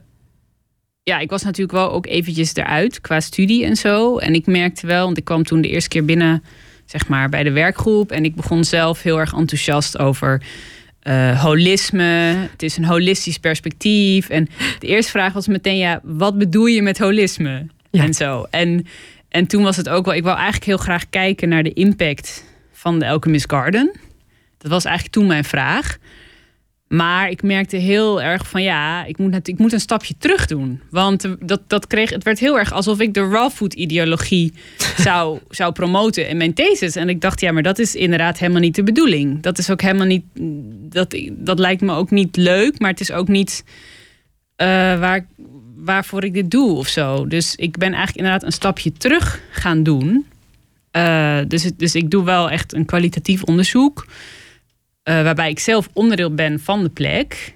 Um, maar ook heel erg gewoon gaan kijken van wat, hoe wordt dus zoiets als duurzaamheid hier nou vormgegeven? En hoe wordt het begrepen door de mensen? Ja. En hoe wordt het ingevuld in de, in de dagelijkse dingen? Ja, en dat is ook een goede vraag. Hè? Maar, ja. maar want, want je bent al best ver, hè? Wat, ja. wat voor ideeën heb je er nu al uitgekregen? ja, ik ben zelf ook benieuwd. Oké. Ja, uh, ik heb inderdaad inmiddels, nou ja, dus alle mensen, iets van 25 interviews of zo gedaan. Met uh allerlei mensen die, ofwel mensen die daar werken, ofwel leveranciers, lokale producenten. Wat ik vooral merkte, en dat vond ik zelf heel interessant, is dat eigenlijk bijna niemand het over duurzaamheid heeft. Aha. Dus, en dat raakte voor mij heel erg aan dat het ook. Er zit een soort visie achter de Alchemist Garden. Um, dat het heel erg, zeg maar, bij onszelf begint. Dus waar we het eigenlijk daar straks ook al over hadden. Onze eigen gezondheid. En ook als je dat nog weer verder doortrekt. Waar komen die producten vandaan die wij eten? In wat voor omgeving zijn die, zijn die verbouwd? Uh, wat was de intentie van de mensen? Uh, in hoeverre houden ze daar rekening mee met, met de kwaliteit van de elementen? Dus het water en de aarde en de lucht. Hoe schoon is dat allemaal? En als je dat dan helemaal doortrekt op een gegeven moment komt dat dan op iemands bord. Uh, en, en daar zit natuurlijk dat idee van duurzaamheid zit daar wel heel erg in. Maar het is niet zo alsof de mensen bij de Alchemist Garden daar heel erg mee bezig zijn. Van, het, niet heel erg activistisch of zo. Niet heel erg van ik wil de wereld verbeteren. Maar veel meer, ik wil zelf graag um, ontwikkelen. Of ik wil graag uh, gezonder worden. Of ik zoek inderdaad community in de stad. Ik zoek verbinding met andere mensen. Ik, dat zijn veel meer de thema's die spelen. En dat vond ik heel interessant. Ja, dat, dat snap ik ook wel. Nu moet ik weer aan een boek denken. ik zit opeens in de boeken. Rode Rozen en Tortillas. Ken je dat boek? Nee, dat zegt me niks. Volgens mij is het Isabel Allende die dat oh, heeft geschreven. Oh, dan zou ik het wel... En, ja. Maar dit, dit is zo'n boek wat gaat over dat zij maar ik weet niet zeker. Volgens mij is het wel Rode Roos en uh, Tortillas. Ik weet niet of het Isabel Allende is. Maar dat zij op een gegeven moment. Want dat gaat over eten maken. En er staan ook altijd, het begint ook elke keer met een recept. En dan, uh, dan maakt ze zeg maar dat, dat eten. En dat maakt ze dan met heel veel liefde. En haar, haar mm. eten is echt anders dan het eten van. Dan kan het hetzelfde eten zijn, maar het is anders. Op het moment, zeg maar, als mensen haar eten eten, dan raken ze of verliefd, of ze raken helemaal verdrietig, of ze raken. Dan moest, daar moest ik net even aan denken: van wat doet eten met je? Ja. Maar heel veel mensen begrijpen dit stuk altijd wel heel goed. Dat, dat de intentie van de. Want daarom vind je ook altijd vaak je moeders eten zo lekker. Omdat ja. die intentie van je moeder is om jou te voeden om, of om jouw liefde te geven, of weet ik veel. En dat zit dan in dat eten op Ja. dat moment. En dat, uh, dus dat, dat hebben heel veel mensen begrijpen dat stuk vaak wel. Ja. Um, en dan zou je eigenlijk nog een stukje verder moeten gaan. ja, want ik denk dus, of ik denk, uh, dat is dus ook wel echt een stukje van de visie van de Alchemist Garden. Dat hè, als je het hebt over hoe kunnen wij nou duurzamere samenlevingen creëren, Ja. eigenlijk. Um, dat het dus die kwaliteit van die grondstoffen en de kwaliteit van de elementen super belangrijk is. Want mensen die dat soort eten gaan eten um, en die gezonder worden, die gaan op een gegeven moment ook gezondere relaties aan. Dat is het idee van we are what we eat. En die gezondere relaties kunnen gezondere communities vormen, die dan ook weer, nou ja, zeer waarschijnlijk eh, bewust met hun omgeving omgaan. Dus het wordt ook een soort cirkel uh, die, waarmee je uiteindelijk veel duurzamere ja, gemeenschappen kunt creëren. Maar jij zegt dus, kijk, want, want dit gaat een beetje naar het idee volgens mij van Rudolf Steiner. Toch? Ik bedoel, dat is die. Dat is weer een boek. uh, Rudolf Steiner, weet je, dat je dus zeg maar, de, de grond moet goed zijn. Dus de grond moet je van wat je van wat je verbouwt, moet je dan uiteindelijk ook zorgen dat dat, zeg maar, dat, dat ook de, de, de crops. Ik kan gewoon, ik kan nooit Nederlands. Ergens vergeet ik altijd mijn Nederlands. Um, maar dat, dat zeg maar de gewassen daardoor goed worden. Dus met, met de grond wat je hebt. En wat ook logisch is, want de ene, ene, ene plek heeft meer meer bepaalde soort mineralen dan een andere plek. Dus weet je, net zoals bij een vulkaangebied heb je andere mineralen dan in dit moerasgebied van Nederland, zeg maar. Dus het zijn het andere grond, waardoor de planten ook andere grond. De, dat wat, wat ik zit het voor te doen. Maar wat ik bedoel, ik vind het zo logisch allemaal. Dat de kwaliteit van de grond heel belangrijk is. Wat ik, ja. precies. En Weet je, wat we nu doen, is dat alles in kassen zit. En dat op echt, nou, ik geloof een stukje van nog niet eens vijf centimeter wordt slaag gemaakt. En dat wordt ook soms op, gewoon op een soort beetje zaagsel wordt dat gezet. En dan, dan groeit die plant. En daar denken we dan alle mineralen van te krijgen. Nee, dat kan dus niet. Er is geen, niet eens zonlicht bij. Dus hoe zou dat dan mogelijk kunnen zijn? Dus het is een hele. Ik, ik, ja, daarom ben ik heel groot voorstander sowieso van biologisch. Laten we daarmee beginnen. Maar het gaat zelfs nog verder naar biologisch dynamisch. Ja, en, en Zou je het dan biologisch dynamisch noemen? Um, ja, ik weet ook niet precies uh, wat dat inhoudt hoor. Biologisch, dynamisch. is dan echt Rudolf Steiner met, met, de grond en zo erbij. Ja, ja, ik, wat ik wel weet is... dus bij de Alchemist Garden... Um, dat het dus ook heel erg gaat om het revitaliseren van de omgeving eigenlijk. En dat is dan wel weer in een stad natuurlijk heel interessant. Ja. Want het is dus een, een, een, gewoon een, een hoekpand eigenlijk ja. in, aan de Overtoom. Dus het is gewoon in de stad. Maar er wordt wel heel erg ingezet op de kwaliteit van het water. En ook uh, inderdaad, dat sluit natuurlijk heel erg aan bij dat biologische van de, de kwaliteit van de producten die we gebruiken. Uh, ja. De groentes. Um, maar de kwaliteit van het water, laten we daar eens even. Dan ga ik je meteen weer zo'n vraag stellen. Van, want, want in Nederland hebben we allemaal het idee dat het water fantastisch is. Um, we hebben het beste water van de wereld, zeggen we wel eens, toch? Ik bedoel dat. Uh, ja, dat, dat, hoor ik ook wel eens. Ja, precies. Het, maar uh... leg dat eens. Uh, weet je, wat is er dan anders aan, aan het water wat, wat er daar wordt gebruikt? Um, ja, nou bij de Alchemist Garden heerst inderdaad niet het idee dat het water hier, wat hier uit de kraan komt, dat dat heel gezond is. Ja. Dus de meeste mensen die ik daar spreek, die drinken eigenlijk ander soort water. Die drinken water wat ze bijvoorbeeld zelf uh, vaak eerst destilleren, waardoor er dus van alles uit wordt gehaald. En het dan opnieuw uh, vitaliseren. Dat kan op allerlei manieren. Um, en het idee is dat er gewoon heel veel, toch nog best wel veel rotzooi eigenlijk in ons water zit. Maar is dus, het echt waar? Uh, medicijnen, resten, ja. uh, fluor. Uh, ja. ja, of dat echt waar is. nou ja, weet nou ja, volgens mij als je het in zo'n apparaat destilleert... dan zie je wel dat er allerlei bruine troep zeg maar, gewoon nog achterblijft. En, en ik denk dat iedereen, of tenminste voor mijzelf... als ik bronwater drink, dat is wel echt anders dan kraanwater. Dus het water wat we bij de Alchemist Garden we proberen het eigenlijk gewoon zo dicht mogelijk in de buurt van natuurlijk bronwater uh, te brengen. Ja. Dus ook weer levend, levend water. Dat is ja. denk ik, want je hebt in Nederland heb je volgens mij geen enkele natuurlijke bron meer. Nee. Terwijl uh, bijvoorbeeld in België heb je het wel. En in, zelfs in Frankrijk heb je het veel. Um, maar in Nederland heb je geen natuurlijke bronnen meer van, uh, van water. En ik snap het aan de ene kant ook wel. Want Um, men is allemaal heel erg bang voor ziektes. En die kwamen natuurlijk vroeger vanuit het water. Mm. Dus dan moest er allemaal chloor bij en fluoride en allemaal dat soort dingen. Um, om te zorgen dat al die pesticiden en allerlei dingen die erin zaten, die, die eruit gingen. Maar nu is, dat, ja, is het totaal ja, doorgegaan naar iets wat we niet meer willen. Mm -hmm. En dat, ja, dat soort dingen, dat vind ik altijd heel moeilijk. Want ik heb altijd het idee dat het met goede bedoelingen wordt verzonnen. Zo van we moeten iets tegenhouden.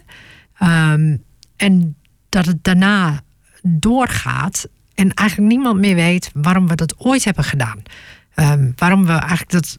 Waarom hebben we nou die fluoride erbij gedaan? En misschien is het met verloop van tijd is het helemaal niet zo goed voor ons lichaam. Uh, weet je, vroeger gebruikten ze ook, ik geloof, allerlei soorten metalen. Um, ik las laatst over de, de oprichter van China. Dat, dat was een keizer Qin, was dat? China, Chin. het lijkt allemaal. En die, had, um, die gebruikte um, zink of tin, omdat hij dacht dat hij daar langer van zou leven. Dus hij nam dat echt als geheel tot zich. Waardoor hij natuurlijk enorm achteruit ging. Heel snel. En het was helemaal niet het middel. Uh, volgens mij was het iets als tin uh, wat, hem beter zou maken. Hij, maar hij dacht, hiermee leef ik veel langer als ik dat neem. Dus de intentie was goed, het middel was niet goed. Hmm. En na verloop van tijd was het dan helemaal niet goed. En ik denk dat we daar een beetje in zijn terechtgekomen met onze wereld. Maar daarom is het ook zo leuk om dus maar dat we gewoon blijven experimenteren. Zou ik zeggen dat we blijven. En dat, dat vind ik ook heel leuk. Bij de Alchemist Garden komen heel vaak mensen die weer allerlei nieuwe soorten kennis of zo hebben. Ja. En dat vind ik, als ik daar bijvoorbeeld zelf werk, vind ik heel erg. Ja, het, soms is het echt op een dag. Uh, dat mijn hoofd helemaal staat uh, te klapperen daarna van al die informatie. Dat er zo, het is een soort van kruispunt van informatie. Dus dat, uh, dat, dat is ook wel heel mooi. Ja, want iedereen, en, ja. ja. iedereen neemt ook weer wat anders mee. En, um, maar daar ook in, dus ook als het gaat over kennis. Um, wie zegt het? Waar komt het vandaan? Want dat is dus ook weer dus zo belangrijk eraan. Ja. Weet je, want, want soms praten we elkaar ook maar na met dingen die niet kloppen. Ja. Dus eh, of het nou gaat over eten of of dat het gaat over wat je zegt, uh, wat is de bron? Ja. ja, en dat is, ook een van de, de belangrijke waarden. Ik denk van ook van de, zeg maar, de eigenaar en de, en de oprichter van Alchemist Garden, van Alec, is uh, transparantie. En hij ziet dus transparantie eigenlijk, hij ziet het bijna misschien wel als de waarde voor duurzaamheid of de voorwaarde voor duurzaamheid. Ja. Want het gaat er inderdaad niet om dat er die de methode is voor iets. Het gaat erom dat we transparant blijven. En dat ook dat we dus onze relaties met producenten dat we die open houden. He, want met sommige leveranciers is het ook zo dat, dat wij misschien als Alchemist Garden op een gegeven moment zeggen: Goh, kan dat niet toch meer zo? Of klopt dat wel? En de leveranciers die daar dus voor openstaan, ja. die gaan dat dan gewoon uitzoeken. Of die vinden dat zelf ook interessant, want die willen zelf ook een hoge kwaliteit leveren. En die willen zelf ook een product uh, leveren waar ze echt achter kunnen staan. Ja. En dat, dat is denk ik heel, heel erg met die. Uh, ook die directere contacten met leveranciers. En wat, wat dus heel erg aan dat thema van duurzaamheid raakt. Ja. ja, want dat is. Eh, want ook in deze wereld gaat het ook heel vaak dat het van de een op de ander naar de ander. Ja. En, en daarom dat we ons ook nu wel. Kijk, het gebeurt wel. We, we zitten natuurlijk. We werken ook nu best wel veel met duurzaamheid. Want iedereen is daar toch wel mee, ergens mee bezig. Geen plastic. Um, meer met. Um, ja. Uh, meer, meer kijken van waar komen dingen vandaan. Weet je, mm-hmm. die, die shampoos die nu steeds meer in, um, ja, in, in zeepbars worden gemaakt. En uh, ja, hoe noem je dat? Ja, toch? Bedoel. En zo gaan we de hele tijd door. We, er wordt wel wat mee gedaan. Um, nog niet genoeg, denk ik. Maar we zijn er wel, we zijn er wel mee bezig als mensheid of zo. Ja, en wat, wat ik ook uh, niet zo lang geleden had, zag ik een, een, een kort filmpje van. Ik weet niet wat daar nu de staat van is hoor. Maar op een gegeven moment dacht ik dat de gemeente Amsterdam iets met het soort van donut-model wilde gaan doen. En dat was ook uh, een vrouw die dus een, een, een, lezing gaf waarbij ze ook zei. Die, één punt wat gewoon op een gegeven moment uh, niet eindeloos door kan gaan, is die groei. Dus als je alleen maar die soort van groei, groei, groei. En, en, en dat is ook een stukje van de visie, ook bij de Alchemist Garden, om je dus ook echt te richten op regeneratie. Dus niet alleen maar genereren, maar ook regenereren. En hoe gaan we dus om met ons afval, is daar een heel belangrijk punt van. Dus daar gaat bijvoorbeeld alles, uh, uh, ja, al, sowieso al het groente- en tuinafval gaat in de bokashi. En dat wordt dan eigenlijk weer aan lokale tuinen in de, in de omgeving van Amsterdam, komt dat weer terug in de grond. Een soort van extra voeding voor de grond. Dus dan maak je de cirkel rond. Ja. En dat, ja, dat is volgens mij waar wel steeds meer ook ondernemers en zo mee bezig zijn. Van dat circulaire en hoe, maar hoe krijg je dat dan? Want mijn thesis, het is wel de bedoeling dat die over sociologie gaat. Dus ik moet ook niet te veel op dat wat meer die technische kant zitten. Ja. En juist naar het menselijke. Hoe kun je dat dus ook met de mensen doen? Want wij zijn eigenlijk ook een bron. De human Nou ja, resource. Wij, wij, wij zijn natuurlijk ook de bron die dat ook voor elkaar moet krijgen. Ja, ook, Weet je, bedoel, ook we, hebben het, we hebben het ook nog, we hebben het, we hebben het allemaal een beetje vergiftigd. We, Ja. Dus kunnen we het niet Ja. alsjeblieft Precies. op een andere manier gaan doen. En Ja. waardoor we dus echt die grond gaan gebruiken. Maar wat je ook zegt, die ehm, GFT, die groente, fruit en tuinafval. Ehm, want kijk, we doen het wel. Weet je, heel veel mensen brengen hun groene, groente, fruit en tuinafval, doen ze in die groene bak, gooien ze dat. Ja. Alleen wat er daarna mee gebeurt, Ja. weten we dan niet meer. En dan horen we dus van die verhalen dat het naar Polen wordt gebracht. En daar wordt het allemaal op één hoop gegooid en wordt het toch verbrand. Dus daarom doen we het maar niet. Ja, klopt. Weet je- dat, ja, dat hoor ik ook vaker. Ja, Maar één, ik weet niet of dat echt waar is. Gebeurt dat ook echt op die manier? Weet je, waarom zitten we dan gezellig al die groente en fruit en tuinafval in die groene bakken te gooien? ja. Dus het is zo. Dus, en wat ik het idee heb, wat, wat nu met bijvoorbeeld zo'n bokashi-emmer, dat je het veel meer in eigen hand Mhm. hebt, dat maakt het veel ehm, ja, minder. Dat, dat, het, dat er niet meer gesjoemeld kan worden of zo. Dus Ja. omdat je het in eigen hand hebt en je brengt het zelf naar die tuin toe, ja. waardoor je dus. Waardoor je het idee hebt van, kijk, weet je, ik doe het beste of het meeste wat ik kan of zo. Toch? Ik bedoel, dat... eh, Ja, en dat, dat is ook dat. eh, dat is natuurlijk dat idee van een, van een lokale gemeenschap. Want uiteindelijk, de Alchemist Garden nu is misschien ook nog een soort proeftuin van een grotere plek. Ik weet wel dat het ooit de intentie was om echt een grotere plek te hebben. Die is er dan nu niet. Maar stel je zou wat er nu daar gebeurt op een grotere schaal eh, gaan, gaan, gaan uitproberen. Dan krijg je heel erg dat circulaire. Ja, dat je inderdaad je eigen groentes verbouwt. En dan ook je eigen afval, wat eigenlijk geen afval meer is. Het is geen afval meer, dat is het Ja. mooie. Het is eigenlijk weer voeding. Het is niet iets wat vergaat. ja, En dat is net als in de natuur. In de natuur is er haast niks wat... Hè, alles wat doodgaat, gaat weer naar de grond. En is eigenlijk gewoon weer voeding voor iets anders. Dus in de natuur bes- bestaat dat eigenlijk niet. Maar in, ik weet niet, in de menselijke samenleving zijn we die regeneratie zijn we heel erg gaan vergeten. En ook op het sociale vlak. Hè, regeneratie, dat gaat heel erg over herstel. En dus ook over zorg.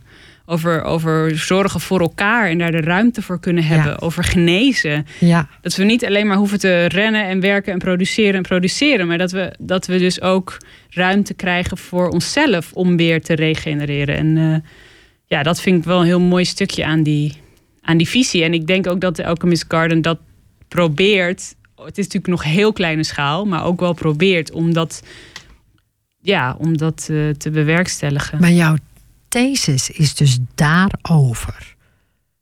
Eh, ja, ik ben dus heel erg erin gegaan vanuit duurzaamheid. Ja. ja, ja. Dus wat het daar betekent. eh, en, en wat het voor de mensen betekent. Wat het voor de mensen betekent. Want het is wel Ja. een super interessant iets, weet je. Want En, ja, en, en vooral dat holistische is denk ik toch wel... uiteindelijk wordt dat toch een van mijn conclusies. Al zal ik het dus misschien anders omschrijven. Maar eh, met dat holistische bedoel ik dat het dus over al die stapjes gaat. Dus het gaat ook over onze relaties en, en onszelf eigenlijk. want, Ehm, want dat, ja, ja, het lijkt mij ook dat dat... Kijk, hoe dichter je volgens mij bij de natuur staat... Want dat was altijd zo mooi aan inheemse volkeren, zeg maar. Dat, dat je, als je... Ja, hoe zeg je dat nou? Als je een dier doodt voor je, voor je eten... dat je dan niet denkt... oh, ik ga alleen maar een, een stukje lende gebruiken. Nee, je gebruikt het hele dier. Omdat het, ja. het zegt ook wat over dat dier of zo. Je, je, je, hebt, het, ja, je hebt het zeg maar doodgemaakt. En ehm, je gebruikt alles van Ja. dat dier. En ook als een soort ode aan dat dier, zeg maar. Dat, Ja. ehm, als je dat doet, hoor. Ik bedoel, en dan snap ik, ik bedoel, ik begrijp ook vegetariërs en veganisten heel goed. Dat men zegt, nee, dan maar helemaal niet, want we hebben het niet nodig. Dus dat snap ik ook. Ja. Maar het is, ja, het heeft allemaal te maken met dat je continu weer teruggaat naar die aarde en dat je dat, de, met de één bent met de aarde. Wij zijn ook natuur. Ja, ja wij, zijn, wij zijn gewoon. Uh, wij, horen, wij zijn de natuur. Ja, precies. We zijn niet een apart onderdeel daarvan. We zijn de natuur. En, en het is niet zo van het is ons tegen de natuur. Nee. Het is, maar, maar ik had laatst, um, luister ik naar een podcast, want hoewel ik ze ook zelf maak, luister ik zelf ook heel veel naar podcasts. En, um, en die man die zei van we moeten steeds vechten tegen de natuur. Dacht ik, we moeten niet vechten tegen de natuur. Ik denk dat dat ja. een verkeerde, um, dat is een verkeerde manier van kijken naar die natuur en naar de omgeving. Ja, het is heel ja, mooi dat je dat zegt, want dat is ook precies uh, wat inderdaad dus ook die visie is van de Alchemist Garden. Om juist die natuur als, als inspirator te zien. Want die natuur is, is eigenlijk heel efficiënt. Dus het gaat ook over efficiëntie. Het gaat over hoe gaan we om met onze energie. Inderdaad. En, en hoe gebruiken we alles? Dat zegt ook hè, de, de trias energetica, geloof ik van. Um, die eerste vraag die je zelf eigenlijk kunt stellen is inderdaad: heb ik het überhaupt wel nodig? Maar als ik dan besluit dat ik het nodig heb, iets, oké, hoe lang kan ik er dan mee doen? Hè, dan komt dat lange termijn denken. Hoe lang kan ik, het, kan ik het gebruiken? En niet dat ik volgend jaar alweer een nieuw apparaat en een nieuw apparaat en een nieuw apparaat. Dus het gaat echt heel erg over efficiëntie. Efficiënt gebruik van energie en van onze bronnen. En daar hoort de mens natuurlijk bij. Wij zijn daar onderdeel van. Dus hoe we met, met ja, de menselijke energie omgaan, is, is, is daar gewoon uh, volgens mij heel belangrijk. Ik, mijn oma, die, uh, toen, toen ik vroeger toen naar Turkije ging. En dan ging ik naar mijn oma. En dan hadden we. Dat was dat. Dat vond ik zo apart, vond ik dat. Daar moest ik heel lang over nadenken, namelijk. Want daar had ik bijvoorbeeld een broek aan met gaten. Dus ik had eh, gewoon, eh, weet je, dat was heel, helemaal in natuurlijk. Dus ik had, liep dus in de spijkerbroek met gaten. Eén zei ze van die spijkerbroek, dat was heel grappig. Ze zei: Spijkerbroek gaan bijna nooit kapot. Uh, twee, ik maak er dus zelf gaten in. Uh, dus dat is ook al raar. Uh, omdat dat dan mode is. Oh, ja. En toen zei ze van, maar waarom doe je dat? Ze zegt, je wilt toch één, een heel stuk kleding.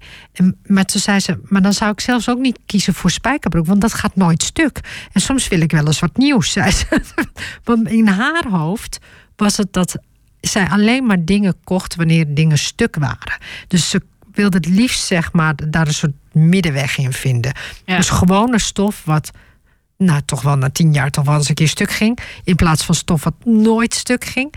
Uh, en waarom zou je dan zelf gaten in maken? En dan er toch mee rondlopen. Dus het was. Het denken hier is echt anders dan um, mensen die dichter bij de natuur staan. Ja. Dus dat, daar kwam ik dus heel erg achter. Dat ik de hele tijd dacht van hé, wat apart. Um, maar nu begrijp ik haar wel heel goed. Nu denk ik de hele tijd van ja, is dat eigenlijk wel verdomde gelijk. Ja. Ja, ik zie dat ook bij de, bij de Alchemist Garden. Dat het bijna dan soms de andere kant op ging. Dat je inderdaad dacht, nou, moet het nou nog een keer mee of zo? Maar inderdaad wel dat idee. Nu mag het wel weg. Nu mag het misschien wel weg of zo. Dat heerst dan ook wel eens onderling tussen de mensen. Van oké, maar, maar goed, dat is, ik vind dat wel, wel een, een, ja, bijna een soort van tegenhanger soms. Van inderdaad het idee dat je ieder jaar eh, een nieuw interieur nodig hebt. En, en het is ook wel op, op de lange termijn, denk ik dat dat wel aan, aan duurzaamheid uh, raakt. Ja, en, uh... zeker. Ja, en ook aan ons, maar dat gevoel van het moet steeds nieuw. Het moet steeds anders. Het zit in de modewereld, het zit in de ja. kleden, eh, dus mode, het zit in hoe wij gebouwen, hoe wij, weet je, het moet steeds nieuw, nieuw, nieuw. Weet je, het moet steeds beter, beter. In plaats van dat oude te verbeteren, gaan wij dus steeds meer weer naar het nieuwe, naar het nieuwe. En het, ja, het zegt wel iets over ons denken. En soms is het goed dat nieuwe is soms veel beter dan het oude. Maar uh, soms kan het ook anders, kan het duurzamer. Ja, of meer dingen in onderdelen of zo. Dat je niet uh, meteen het geheel hoeft te vervangen. Maar dat, dat, dat ik weet niet, op een gegeven moment was er volgens mij ook zo'n initiatief dat je een telefoon in onderdelen zou kunnen kopen. Ja. Zodat je dus niet meteen weer een hele nieuwe telefoon, maar dat je alleen dat ene stukje kunt laten repareren of vervangen. De batterij of zo. Ja, ja want de rest doet het gewoon precies. nog. Ja. Dus uh, ja. daar wordt, ja, daar, daar wordt heel veel denk ik al in gedaan en geïnnoveerd en zo. Maar daar is denk ik ook nog wel heel veel in te behalen. Of daar, Ja. daar zijn we misschien, misschien pas aan het begin van hoe gaan we dat doen. En, Ja. ja. ja, en, en wat ik heel... Er kwam nog even bij me op, wat, wat ik ook wel heel erg interessant vind dus bij de Alchemist Garden... is dat er bijvoorbeeld ook allerlei mensen zijn, waaronder ik zelf... die, eh, die dus ook niet voor geld werken. Dus wij doen eigenlijk meer aan een soort uitwisseling. Ja, En dat is ook heel interessant. Dat je dus, maar, maar waar wissel je dan mee uit? Nou, bijvoorbeeld met, eh, met, met producten, met eten, maar ook wel met de kennis die er is. Zoals ik weet wel toen ik daar begon, dat voor mij voelde het bijna als een soort opleiding. Alsof ik eigenlijk een soort van opleiding in de Raw Food Kitchen heb gehad. Een soort leerschool. Eh, en waar ik anders misschien een, een, een dure opleiding zou betalen, heb ik daar gewoon heel veel uren gedraaid en heel veel geleerd. Ja. Dus dat, dat was echt een uitwisseling. Ja, Maar dit is eigenlijk hoe, je, hoe opleidingen zouden moeten zijn. Hè? Hoe ze eigenlijk gingen. Dat je, dat je bij een gilde of zo Ja. kwam. En dat je daar Ja. zeg maar die opleiding kreeg. Dat was wel hoe het natuurlijk altijd ging. En dat, dat doen we dus nu niet meer. We zetten het in een instituut. Net zoals betaling. Het is meer geen ruilmiddel meer. Nee, we hebben geld tussen gezet. Ja. Het is allemaal bedacht.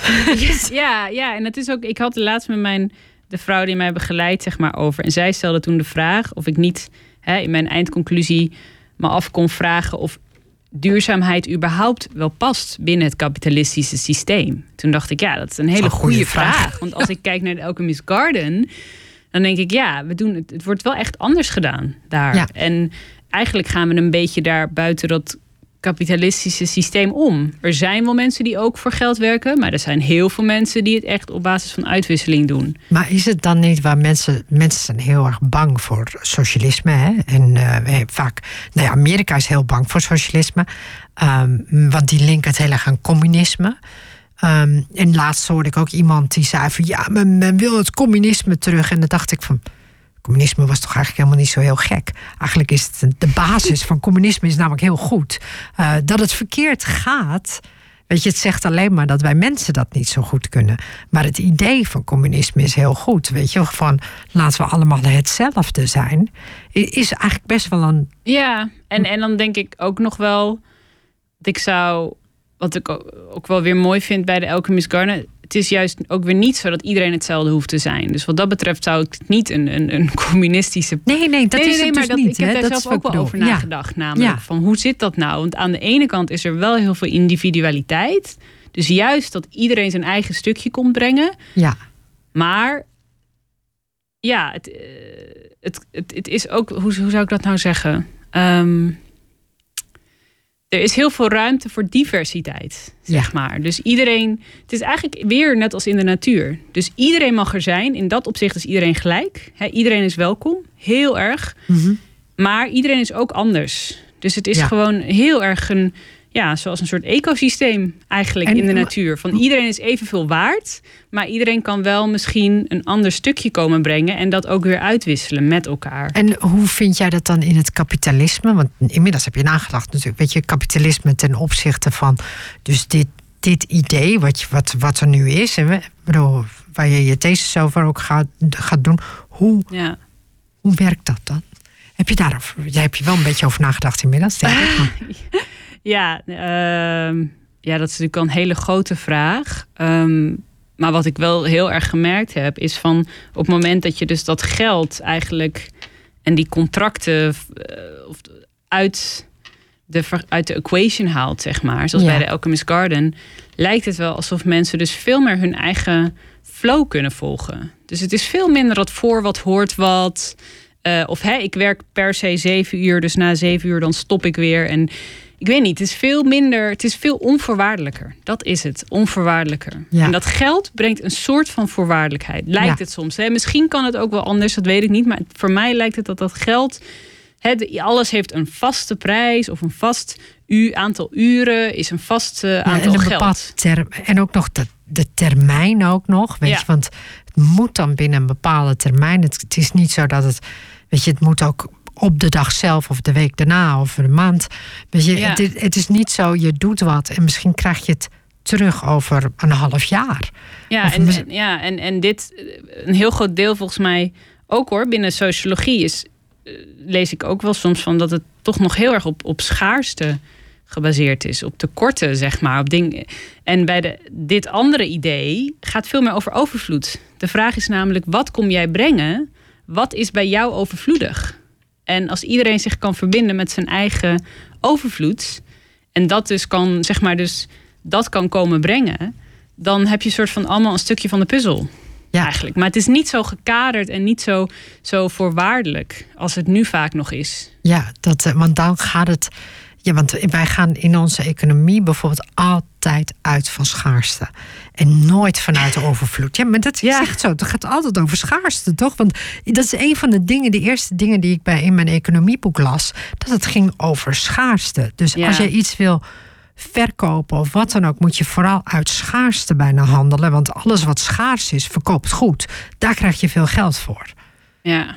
Ja, ik heb ook wel eens gedacht, ook binnen de sociale wetenschap, van hoe mooi zou het zijn als er echt een soort studie naar overvloed zou komen. Ja. Hè? Wat is overvloed? Wat betekent het voor ons? Wat is het? Wat, hoe gaan we ermee om? Ja. En niet alleen maar wat is ongelijkheid of wat, wat is wat er niet werkt of wat is wat er. Ik weet niet. Het is heel, helemaal vanuit, ja, gewoon anders naar kijken of zo. Ja, dan zie je ook dus hoe ons systeem is geworden wat het nu, zeg maar, is. het is, uh, nou ja, goed, volgens mij kunnen we hier nog echt best lang over praten. Is de Alchemist um, Garden gewoon een soort, ja, ik weet niet, een soort pionier of zo? Ja. Of een soort uit eerste stappen zetten naar, ja, misschien een alternatief. En kijken hoe dat werkt. En, ja. Precies. Maar Lina, ik zou echt graag um, de uitkomst op een gegeven moment wel willen zien. Want ik ben me echt wel benieuwd naar wat er, wat er uitkomt. No pressure of zo hoor. Maar dat, dat was niet bedoeld. Maar ik ben echt wel benieuwd uh, naar wat jij gaat doen. Ook in het vervolg. En hoe jij ook jouzelf ontwikkelt op dit gebied. Want je bent een van de weinige mensen die ook echt zeg maar straks kunnen zeggen van dit is ook wat mijn onderzoeksbevindingen zijn. Ja, nou dit is natuurlijk dit is natuurlijk nog een thesis die ik schrijf. Dus dat is ook wel echt mijn uitdaging. Dat ik het veel te breed en te groot soms maak voor een, ja, voor een, een masterthesis.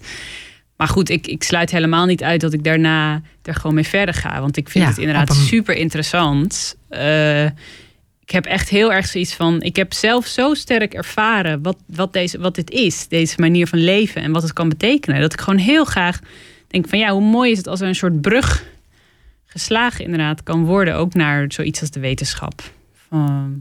dat we het kunnen wetenschappelijk kunnen onderbouwen. Ja. De ideeën waar we het nu over hebben, en de holistische levensstijl. En dat jij dan echt kan zeggen van ja, dit is echt wel. Dit, ik, er is bijna geen andere mogelijkheid dan deze weg. Of het lijkt beter als je dat zou gaan doen. Ja, ja. Nou goed, ik, uh, ik zie het helemaal wel zitten, dat moet ik wel zeggen. Oké. het is, uh, maar zo zijn we heel snel weer het tweede uur ook alweer inmiddels uh, door. Ja. Zo snel gaat dat. Ik moet er altijd zo om lachen. Dat, en ik zelf sta ook altijd verbaasd hoor, dat ik denk van wow, weet je, hoe snel gaat de tijd?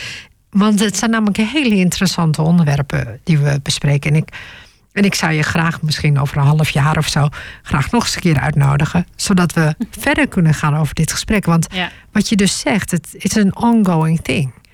Je bent continu aan het onderzoeken en aan het kijken van, weet je, welke kant gaan we op? Ja, ja en dat doe ik dus met mezelf. Maar inderdaad ook uh, nu in die studie. Dus ja. ja, het is erg leuk. En ik, en ik vind, vind je heel dapper wat dat, uh, wat dat betreft. Uh, dan doe je goed. nou. Ik dank je dus bij deze en dan gaan we door met muziek. En uh, en morgen maak ik er weer een podcast van. Het kan nu heel goed in deze COVID-tijd, moet ik wel zeggen. Want ik heb opeens veel meer tijd dan dat ik normaal had. En dan, uh, en dan kunnen ook mensen het luisteren op uh, Apple of uh, waar dan ook. Schrijf af en toe eens een berichtje. Vind, vind ik heel leuk. Ik krijg af en toe berichtjes binnen. En ehm, ik, ik schrijf ook altijd iets terug aan mensen. ze zetten het ook op de podcast. Ik vind dat superleuk. Ik ben er altijd erg blij mee. Dus als mensen ook vragen hebben, stel ze gewoon. Dan zal ik ze richting eh, Lina brengen. En, uh, en als ze erop antwoordt, uh, zou ja. maar leuk zijn. Yes? Ja, nee, dat kan. En okay. super bedankt voor de uitnodiging ook. Yes.